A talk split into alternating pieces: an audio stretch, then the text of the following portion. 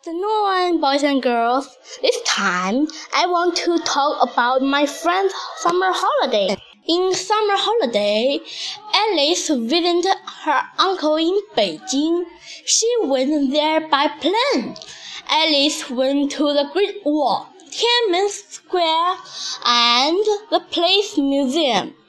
She enjoyed her summer holiday. During the summer holiday, Peter and his family went back to the UK.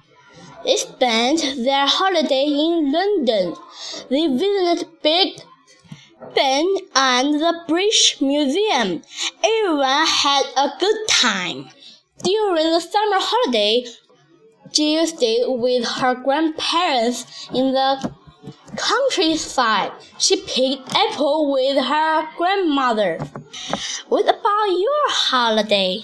Thank you for the listening. Goodbye.